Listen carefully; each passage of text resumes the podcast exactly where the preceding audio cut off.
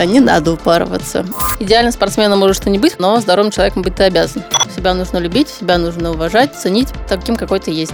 Так как у меня семья неполноценная, и там много в семье было своих тараканов, то я периодически сбегала на тренировки. Не столько мне хотелось туда идти, сколько вот бежать на тренировку. Я лучше там побегу, чем буду дома. Многие ищут тренера, чтобы там он мне должен написать, вот он меня должен смотивировать. Тренер ничего не должен. То есть тренер – это твоя волшебная палочка. Я говорю, если бы не мой бэкграунд тогдашних лет в детстве, то человек с дивана подольше бы восстанавливался значительно.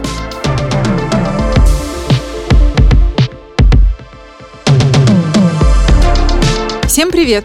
Меня зовут Алла Соколова. Я ведущая и автор идеи второго сезона подкаста New Runners «Побежали». Мы делаем его вместе с командой подкаст-студии Терминвокс. В каждом выпуске к нам в гости приходят известные в беговом сообществе люди и рассказывают о важных вещах через личные истории.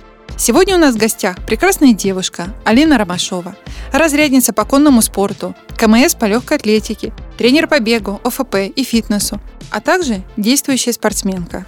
С Алиной мы сегодня поговорим про состояние на соревнованиях, установки, откаты и выгорание. Спросим, что движет спортсменами, когда они выходят на старт после травм? Почему Алина считает, что сборы – это инвестиция? А также узнаем про личную мотивацию в спорте и участие в благотворительности. Ну что, побежали?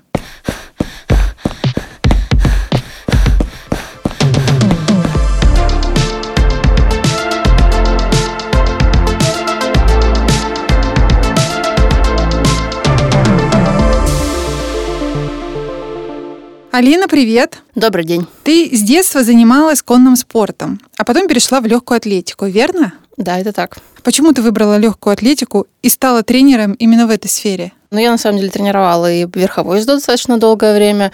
Также занималась, точнее, занималась, опять-таки, преподавала ипотерапию. Это когда занимаются, скажем так, особенными детьми. Вот, то есть э, сажают на лошадку без седла, и лошадка, скажем так, их э, лечит своими движениями. А так я, на самом деле, тренерскую деятельность верховой езде особо не забрасывала, просто, скажем так, поменяла акцент. То есть к лошадям я всегда возвращаюсь. Иногда это чуть реже, иногда это чуть чаще. А так получается просто бег, это менее затратно в плане времени, в плане экипировки, то есть это чуть проще, чуть любимее, можно даже сказать, в какой-то сфере, а лошади это больше так для души, когда есть время, ты куда-то выезжаешь, потому что я, в принципе, с удовольствием занималась лошадьми каждый день, но конюшня это далеко, туда, кстати, многие жалуются, что нужно много с собой носить, на самом деле нет, э, если брать верховую езду, там постоянно нужно что-то, там, уздечку, седло иногда с собой тараканить, а здесь получается, ну, плюс-минус, что, кроссовки, шорты, особенно летом, то все значительно проще. Алина, со скольки лет ты начала заниматься спортом? Семи лет. Почему? Так как мама отдала меня в дюшор, точнее, маму учитель привел в дюшор, а она, собственно, сказала, давай занимайся, пробуй, и как-то так все пошло и поехало. А ты сама в детстве кем хотела стать? Много кем, как и все мы, и балерины, и стюардессы, и кем только, кем только не хотела стать. Но не тренером, не тем, кем я сейчас, собственно, и работаю. И с лошадьми себя тоже как-то особо не видела. Это все как-то постепенно а, пришло, влилось в мою жизнь. Случайно, можно даже так сказать. Вот я очень часто тебя вижу в призовых. Для тебя важно быть первой? А, первой скорее нет. Понятное дело, мне всегда интересна конкуренция, так как конкуренция – это движущая сила результатов. Не надо себе самому говорить, что там я никого не хочу никого обогнать. В принципе, есть, мне интересно с кем-то посоперничать, это норма. А так мне больше интереснее бороться само собой, потому что, понятное дело, у всех есть лень, все мы ленимся, особенно зимой, потому что бег зимой, а, это ужасно, как раз я заменяю сноубордом. Да ладно, Правда. ты ленивый человек, хочешь сказать? Ну, не то чтобы ленивый, но лень, как бы это нормально, на мой взгляд. То есть, понятное дело, что, опять-таки, нужно уметь балансировать. А так получается, что ну вот все чисто вот все случайно влилось, я уже забыла вопрос. Пока ушла к лошадям, пока к сноуборду. Пойдем дальше. О чем ты обычно думаешь во время соревнований? Тяжелый вопрос. Мне кажется, я очень глубоко хожу в себя. А в этом плане многие меня не то чтобы там обвиняют, но там почему-то со мной не поздоровалась, а я не потому, что кого-то не увидела, ни с кем-то не захотела поздороваться, а потому что просто я настолько периодически вхожу в себя, особенно когда это какие-то ответственные старты, и это как шор на глаза надеваешь, ты вот чисто концентрируешь на своих мыслях, на дыхании, вот ставишь какой-то фокус вперед, вот, и просто пробегаешь иногда, не обращая ни на кого внимания. Поэтому Скажи, ну больше... ну это похоже на медитацию? Вот у нас Да. в гостях был Дима Чурков, директор Волгоградского марафона. Он очень много разговаривал, как он это ощущает в качестве медитации. А для тебя это похоже на... Да, конечно. Это, мне кажется, на самом деле у меня есть знакомая, которая сейчас живет в Америке. Она с психотерапевтом работает. И как раз-таки в Америке есть такое направление, что психотерапевт направляет именно как-то беговую медитацию. Я деле не помню, как она назвала это все. Но, собственно, вот ты идешь бегать, но это понятное дело, что это не интервалы, не какой-то жесткий бег, когда Мгм. человек опарывается. Ну, это когда ты просто бежишь, там, не знаю, в идеале по лесу, насколько мне рассказывали, либо какому-то парку, где не шумно, нету города машины, всего такого. Поэтому, да, я думаю, что это медитация и вот опять-таки изучение своего тела, там, не знаю, характера, копания каких-то, там, детских травм и всего такого. А есть ли у тебя установки, которые тебе помогают Установки по жизни или чисто в беге? в беге? Думаю, нет каких-то таких глобальных, нет, без установок. А внутренний диалог ты с собой ведешь? Конечно. На Каждую- какие темы, если не секрет? Я в этом плане очень самокритична. Я очень люблю в себе копаться. Как многие близкие люди мне постоянно говорят, отвали от себя, то есть, ну, хватит э, себя там, в общем, истязать. Я в этом плане считаю, что нет, наоборот. Чем ближе ты хочешь подойти к себе, чем э, больше ты хочешь достичь, все-таки нужно в себе вот, вот копаться, нужно, там, скажем, вот это как алмаз достают, есть постоянно омывают и все такое. То же самое ты себя постоянно, то, чтобы омывать, но вот должен как-то в общем, все больше и больше в себе копаться, ковыряться.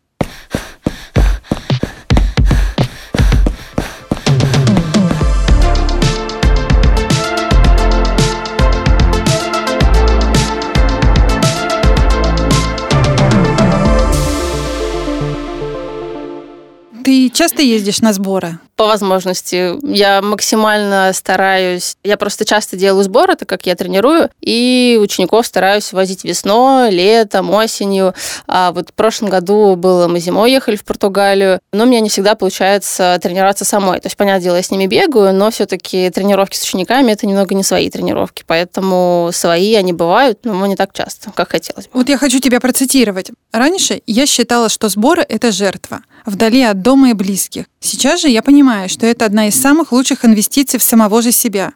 Почему поменяла мнение? Раньше я, так как с самого детства в спорте, меня, собственно, в лагеря спортивные отправляли, и на сборы я пару-тройку раз ездила. Так как ты, когда еще ребенок, ты все-таки там родители, семья, дом. Сейчас, понятное дело, тоже семья, дом, родители, но это все-таки как-то по-другому немного для себя подаешь, и к этому отношение меняется потому что, так как я еще сама стала тренером, начала больше в этом вариться, изучать это все, и, собственно, раскрылось это все немного иначе. Мгм. Это А бывает здорово. ли такое, что сборы перед важным стартом не придают сил, а наоборот загоняют тебя и окисляют мышцы? Конечно, когда ты уезжаешь на сбор, у тебя есть, собственно, лимит по времени, да, то есть там неделя, две, у кого как.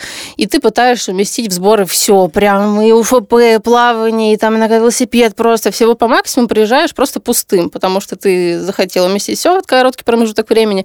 А сборы, наоборот, как раз тот же самый баланс, и поспать, и побегать, и там в баню сходить, и многие об этом забывают, и на сборах, собственно, получают результат в виде ничего. Как ты восстанавливаешься после соревнований? Да когда как, на самом деле. Когда баня, когда массаж. В этом плане стараюсь раз в неделю и баню, и массаж, а, и различные физиотерапии. И вот сейчас массажные пистолеты вошли в ход. В принципе, тоже помогают, когда не успеваешь доехать до массажа. Ты сама тренер для других. А кто тебе пишет тренировочный план? У меня тоже есть тренер, есть не один тренер. Я считаю, что тренер по ФП – это тренер по ФП, тренер по бегу, тренер по бегу. То есть у тебя два А, тренера? Да, у меня два тренера. Еще есть, собственно, физиолог, с которым мы разбираем какие-то мои болячки, какие-то прошлые травмы. В общем, большое количество специалистов, которые окружают спортсмена. Мне кажется, на самом деле это правильно, потому что большинство приходит к одному человеку, опять-таки к тренеру, и считают, что он должен знать все. В этом плане это, да, хорошо, когда ты знаешь все, такое может быть, но чаще всего какие-то поверхностные знания. И все-таки, если ты хочешь, какая-то травма, и ты пришел к одному тренеру, думаешь, сейчас тебе тренер все поможет, раскроет, да, такое может быть, но такое может быть, а может и не быть, что тренер не подскажет.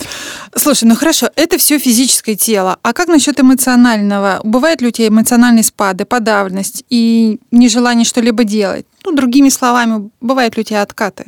Конечно, бывает. Особенно это прочувствовалось в прошлом году, когда мы поехали как раз-таки зимой в Португалию. Я просто, вот как до этого рассказывала, что пытаюсь ездить на сбор, у меня иногда не получается именно сделать свои, потому что чаще все-таки фокус уходит на учеников, на работу. А тут я как-то решила, все, 20 год, я хочу показать хороший результат, и решила поехать э, зимой в Португалию, сделать сборы в течение месяца. Если раньше было это 2-3 недели, то сейчас я решила прям глобально. Ехать на месяц как-то, в принципе, должно быть. В итоге съездили, были, можно сказать, идеальные сборы на море, хорошая погода, идеальная. Ой.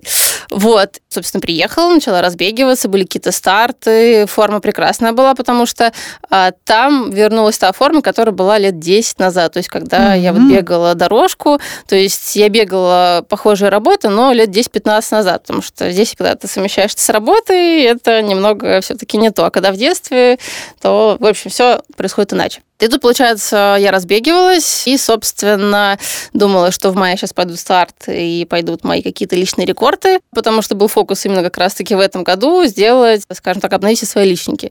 Но что-то пошло не так, и в апреле, когда нас всех закрыли, не понимала, что с этим делать. То есть я вроде на пике формы, вроде хочется реализовать форму. В принципе, любая форма должна быть реализована, на мой взгляд, особенно когда настолько была кропотливая работа, и я ушла именно психологически. Вот ты сказала личненькие. Угу. Это личные рекорды. Да, личные Какие рекорды. у тебя сейчас личные рекорды? А, ну, на самом деле, на мой взгляд, смешные. Если брать дорожку, то 400 минут у меня была ровно, прям до доли секунд. Вообще так забавно.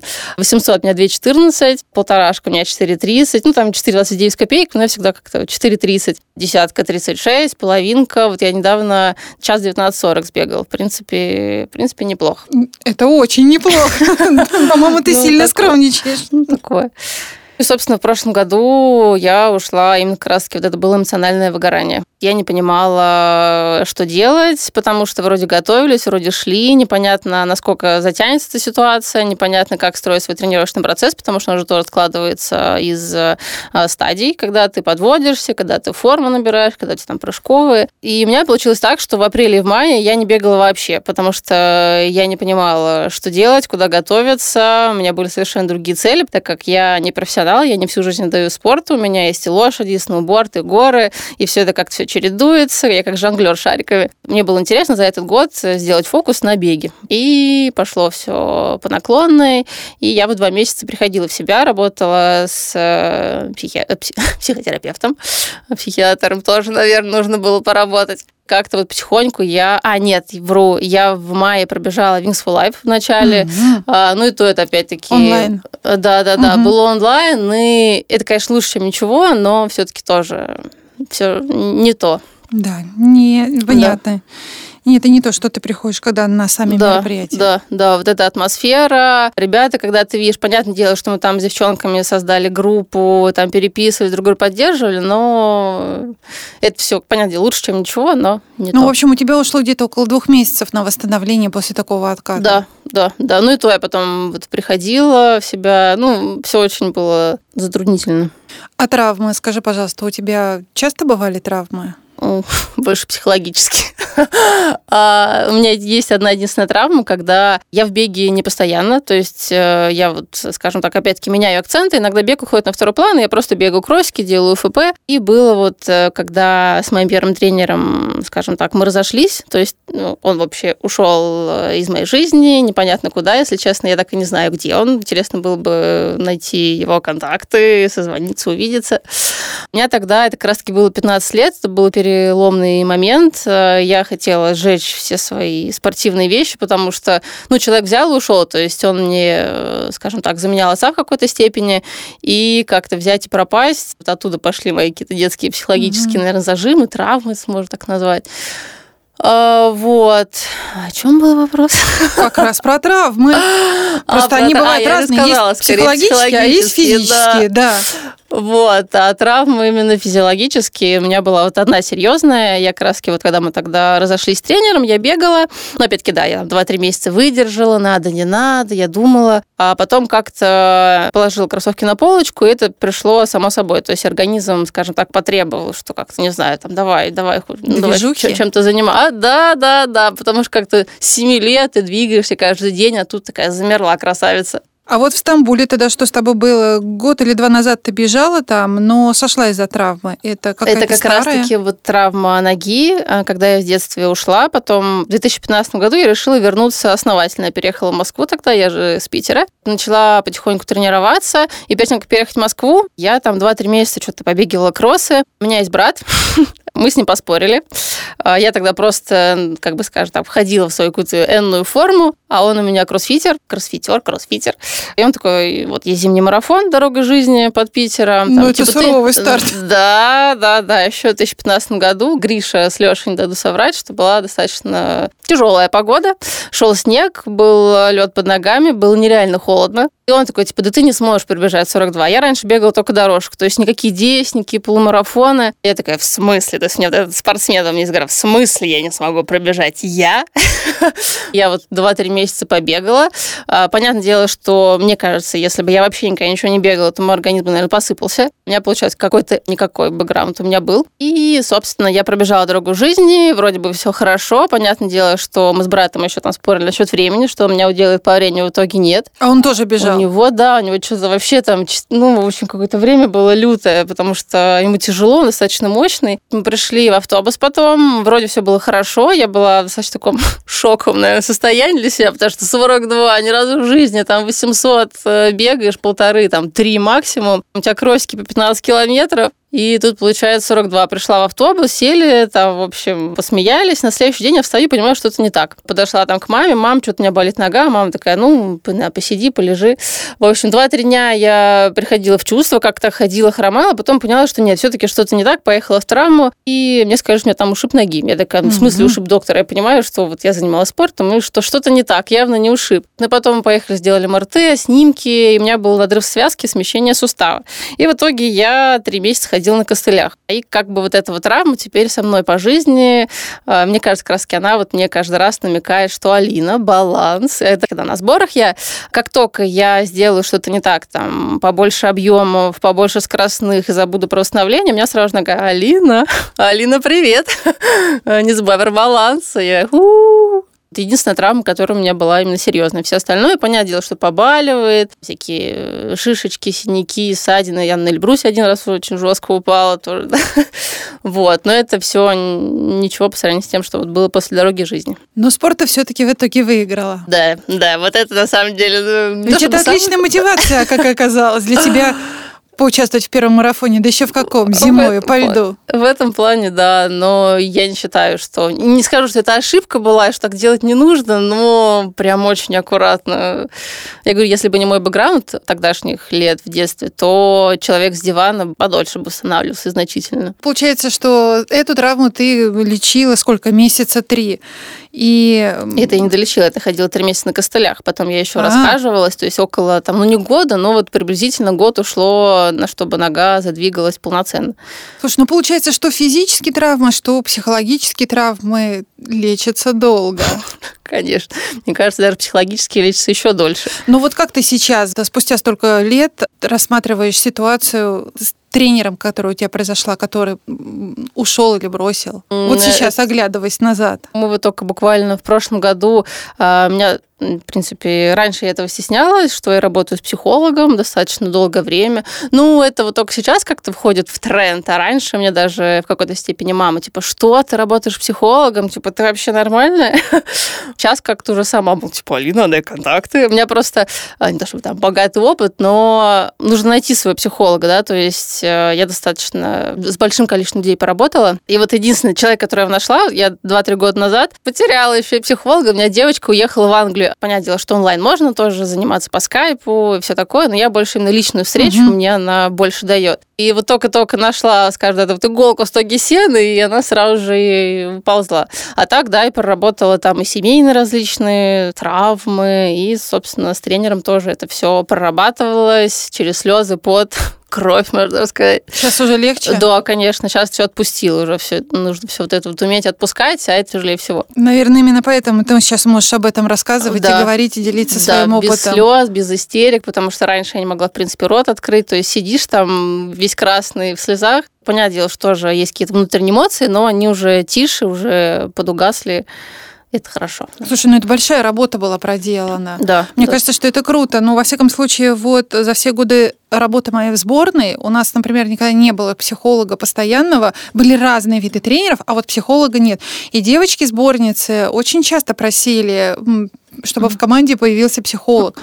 Я к этому очень нормально отношусь. Я считаю, что это правильно. Вообще, в принципе, если есть такая потребность у человека разобраться в чем-то или ему нужна помощь, ну, значит, надо искать лучшего, кто может тебе помочь в этом вопросе. В этом плане, да, согласна абсолютно.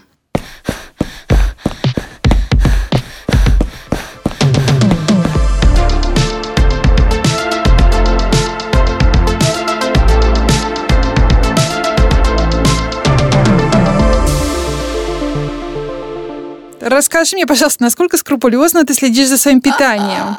И есть ли у тебя какие-то ограничения? А, Все мое близкое окружение знает, что я стараюсь, я работаю над питанием.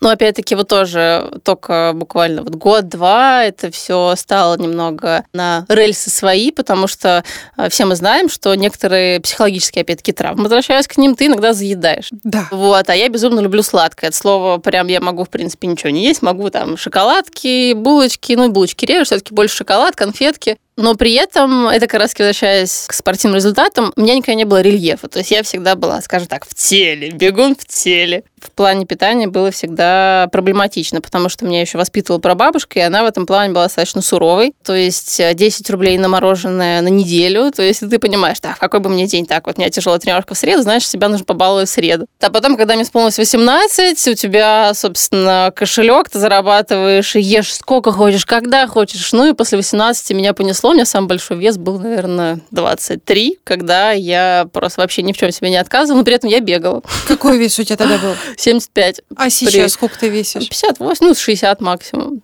Плюс-минус. Всегда болтающийся вес. У тебя было такое, что ты съедала все запасы еды за раз? Конечно, в этом плане, да, у меня друзья любят, типа, ну что там, у тебя сникерс в карманах? И такая, да, лучше любого геля. Сейчас в этом плане а, я понимаю, что нужно за всем следить, если хочешь действительно хороших результатов, но опять-таки тоже красиво потянутый э, торс, это, это красиво. Ты пользуешься диетами или ты просто сокращаешь объемы пищи, но по-прежнему ешь шоколадки, ну так поменьше, мини?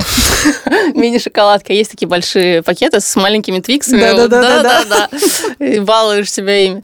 А, нет, я как раз-таки пробую без всяких диет. А, вообще я своим ученикам тоже рекомендую, что любая диета, какое-то ограничение, это психологически очень сильно давит. То есть хорошо, ты мы выдержали там, не знаю, месяц супер диеты, ты скинул 10 килограмм, потом эти 10 килограмм вернули еще плюс 20. Поэтому в этом плане просто стараешься балансировать. У меня есть, скажем так, золотое правило, которое я стараюсь держать за месяц, за два до стартов. Это когда ты 5 дней в неделю себя более-менее сдерживаешь. Ну, то есть там у тебя обед, завтрак, ужин. Там где-то перекусы, какие-нибудь там шоколадки, мороженое. А на выходных ты позволяешь себе, в принципе, хоть шоколадку вечером, скушай шоколадку вечером. То есть вот это плане постоянный отказ, на мой взгляд, он очень сильно именно с головой работает. В общем, ты за то, чтобы себя баловать. Да, баловать, но опять-таки баланс. Баланс, баланс наш все.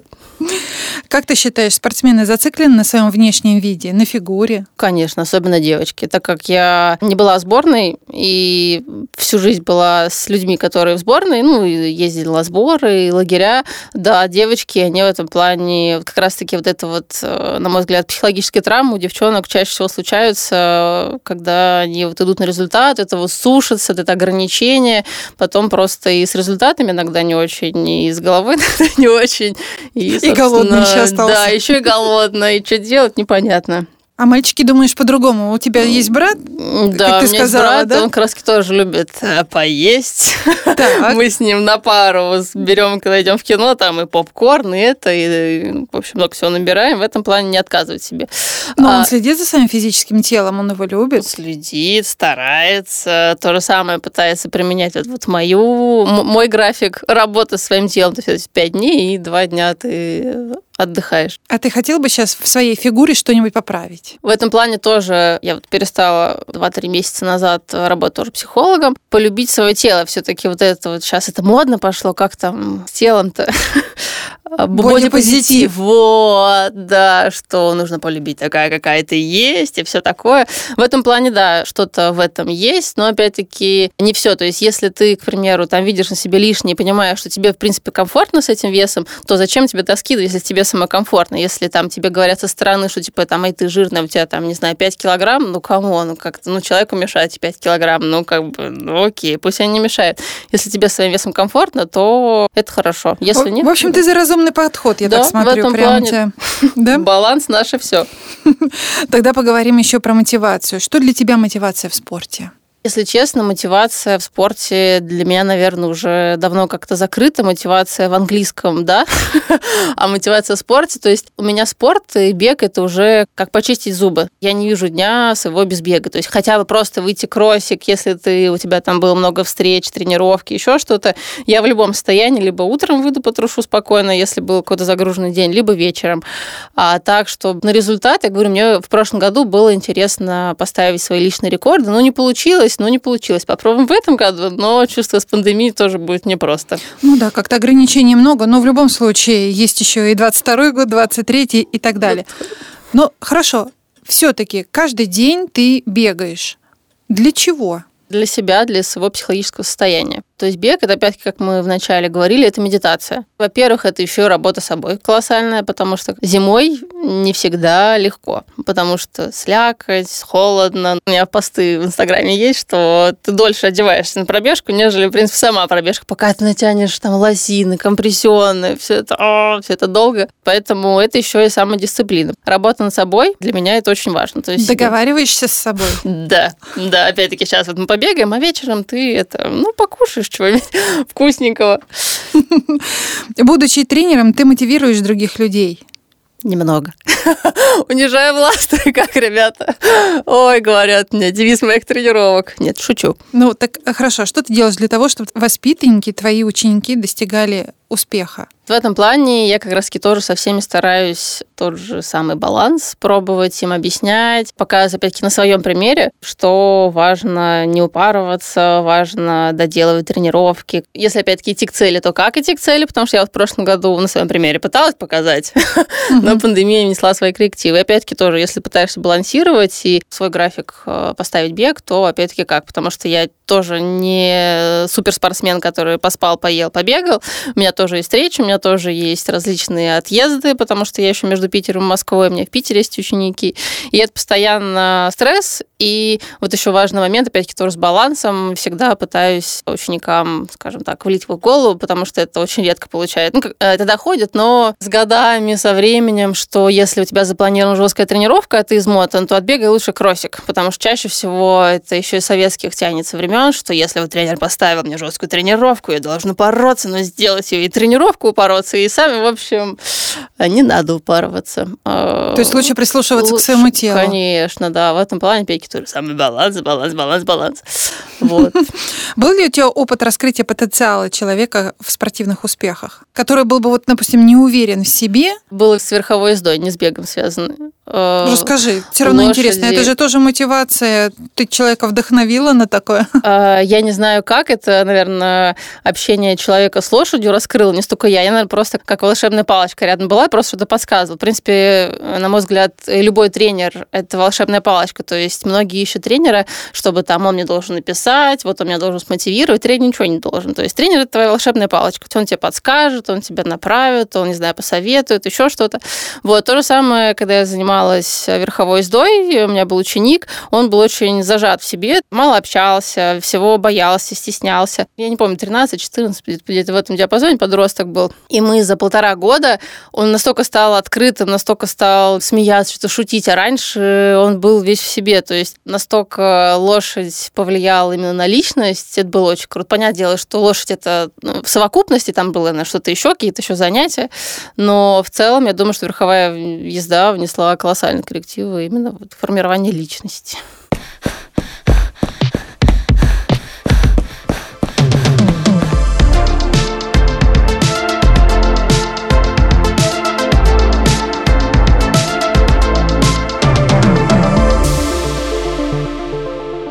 По поводу мотивации и по поводу того, что ты раньше занималась конным спортом долгое время, и у тебя даже была своя лошадь. Угу, да. Однажды, цитирую, ты перелетела через препятствие без лошади и вошла в землю так, что думала все, не встану и уж точно не сяду обратно в седло. В тот момент, лежа вверх томашками, увидела на соседнем поле девушку без ноги и обеих рук, но уверенно сидевшую в седле. После этой ситуации у тебя больше не было вопросов о мотивации, откуда ее взять. Как бы ты сейчас пояснила и прокомментировала ту историю? Мотивация — это я вот э, еще зимой тоже мы бегаем в манеже братьев Знаменских, и там есть паралимпийцы. К примеру, зимой я уже говорила, что я люблю, в принципе, поесть, а зимой ты ешь в два раза больше, там нужно побольше тепла, все такое. Собственно, ты была, не была, как ты справляешься. И ты бежишь, там, не знаю, тренер тебе дает темповый бег, ты бежишь, умираешь, тебе тяжело. И вдруг пробегает человек, который вместо ноги протез блин, я на таком дне себя ощущаю, типа ты, у тебя там все есть, у тебя там две руки, две ноги, у тебя там у тебя работа, все есть, а ты тут что-то ноешь, распускаешь нюни. В этом плане паралимпийцы, особенно верховой езде, там был пример, я приводила, я первый в жизни, тогда вот лет 10 назад, увидела девушку, которая без рук, без ног управляет mm-hmm. за счет э, рта, то есть у нее повод во рту, вот у меня до сих пор мурашки по коже, как это? То есть, ну, опять-таки, у тебя все есть, а ты тут э, вялая колбаса лежишь в песке и там встать не можешь, ню не распускаешь. В этом плане, я говорю, вопрос мотивации для меня вот верховой езде тогда был закрыт. Ну и в плане бега то же самое, когда ты видишь паралимпийцев, понимаешь, что насколько же ты ущербно, что там что-то даешь слабину. Опять-таки, слабину можно дать, но не слишком много нужно ныть. На твою личность какой вид спорта больше всего повлиял? Как ты думаешь? Думаю, что бег. А почему? Бег – это самый доступный вид спорта. Ну, в принципе, опять-таки логично, ты взял, побежал. все таки лошади, они для души. Вот я до этого проводила пример с молодым человеком. Бег, а, он очень связан именно психологически. То есть у меня с семьей, меня никто в семье никогда не бегал, у меня были постоянно какие-то, скажем так, притирания в моей семье с бегом, что Алина не бегай, Алина, зачем это тебе? То есть именно много эмоционально связано, потому что с лошадьми, мол, типа, давай, там, вот иди к лошадям, занимайся. А с бегом постоянно были какие-то терки с семьей, были терки с моими там молодыми людьми, которые мне запрещали перешки бегать, что, мол, типа, я либо бег. Это тоже было, конечно, смешно понятное дело, что про бег.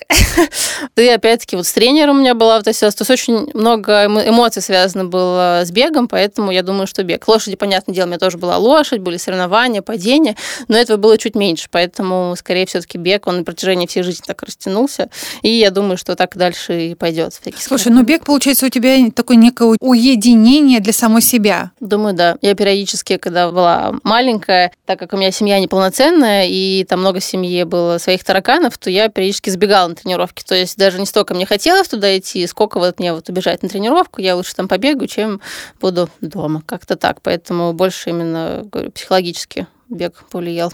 А есть еще такие места, где ты сама с собой наедине можешь побыть? Конечно, много. Опять-таки с лошадками. А лошадки, как история ранее говорила, что очень сильно влияют на личность, лечат душу.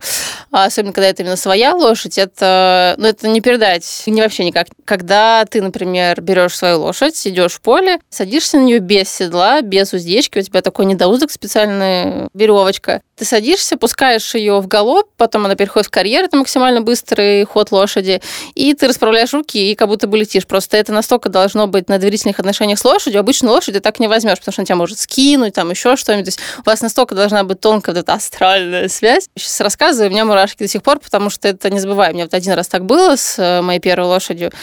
Вот, и это тоже повлияло на мою личность как личность. И опять-таки то же самое, это уединение. В горах я часто бываю, на восхождении ты сам собой, на гонке на Эльбрусе ты тоже сам собой разговариваешь, иногда не очень хорошими словами.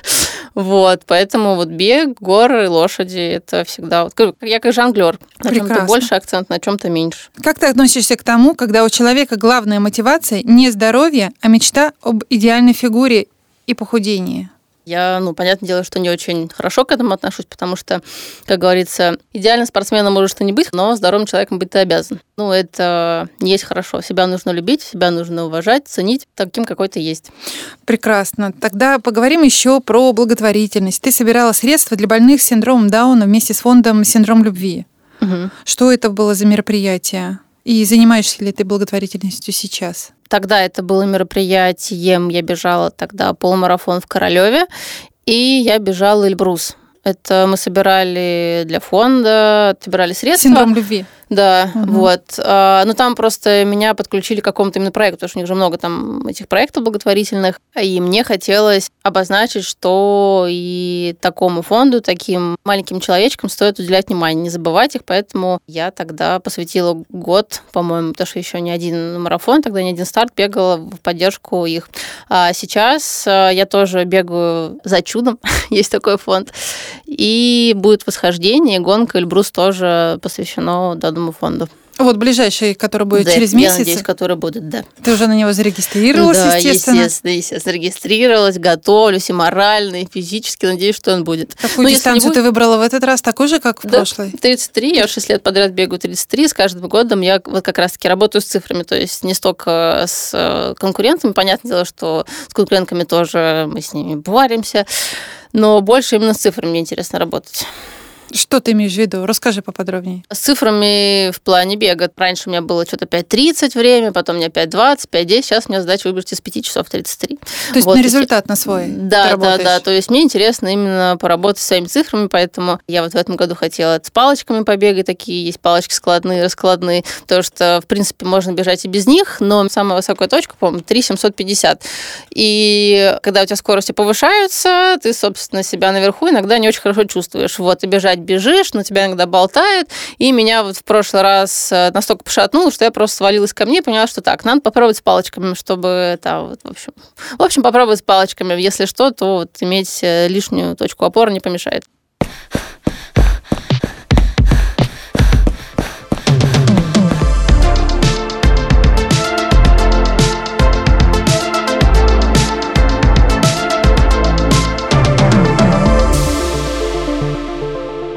Настало время нашей финальной рубрики «Постоянные вопросы». Можно сказать, что это блиц. Будет всего три вопроса. Нужно отвечать на них кратко. Итак, первый вопрос звучит. Какая цель на ближайший сезон? Побить все свои личники, как и в прошлом году. Второй вопрос. Какое количество денег уходит на занятия спорта в среднем? Мы сейчас про бег. Про бег, если честно, я ну, даже затрудняюсь ответить. А, потому что у меня есть партнеры, есть спонсоры, и иногда они мне помогают там с экипировкой, с питанием. Но в среднем, не знаю, 30-50, потому что это я сюда вкладываю массажи, угу. и доехать, то есть и тренера оплатить услуги. Поэтому в среднем там 30-50, но это опять-таки очень-очень в среднем. То есть это не каждый месяц даже может быть. Вот. Фитнес-залами ты не пользуешься? Когда как, потому что зимой это как у тебя сила силовая, ты все-таки туда ходишь, а это не бесплатно, что в нашей жизни бесплатно. Поэтому я говорю, это в среднем, то есть усредненно. Угу. Зимой, понятное дело, что все чуть увеличивается. И последний вопрос. Какая самая заветная спортивная мечта? Когда-то я, если честно, хотела поехать на Олимпийские игры, но потом я поняла, что деточка, а, что мне интересно еще другое. То есть, почему я не была сборной? У меня очень много знакомых, хороших друзей тренируют в сборной или получали травмы, и я видела отношения. Понятное дело, что все мы простые смертные. Ну, в общем, я понимаю, что когда ты получишь травму, то ты, в принципе, не то, что никому не нужен, это грубо говоря, но ты получишь травму, что-то, не дай бог, с тобой случится, и все, у тебя только был только спорт, у тебя нету никакого опыта, кроме, вот там, я знаю, тренировки, и, в принципе, все, все, что умею, только там умею бегать. Мне это было никогда не интересно, и поэтому у меня были лошади, была и учеба, были горы, поэтому я как-то... Бег всегда шел параллельно со мной. А сейчас-то какая тогда заветная спортивная мечта? Ее Ты по-прежнему мечтаешь об Ее нету. Я поняла, что бег он будет всегда. Я потом уйду в другие виды в плане бега. То есть их же очень много. Есть и марафоны, и скайранинг, и все вот это вот. Вот. Поэтому большое желание, чтобы я всегда могла продолжать это делать. Что я, не дай бог, сейчас это подумаю, не знаю, там пошла в горы, не дай бог, упала, и я лежу. Вот это на самом деле самое страшное, что может быть. Поэтому большая мечта, чтобы это все со мной оставалось. Чтобы я это могла делать. Отлично. Алина, большое спасибо. Было классно. Напоминаю, что с нами была Алина Ромашова, разрядница по конному спорту, КМС по легкой атлетике, тренер по бегу, ФП и фитнесу, а также действующая спортсменка.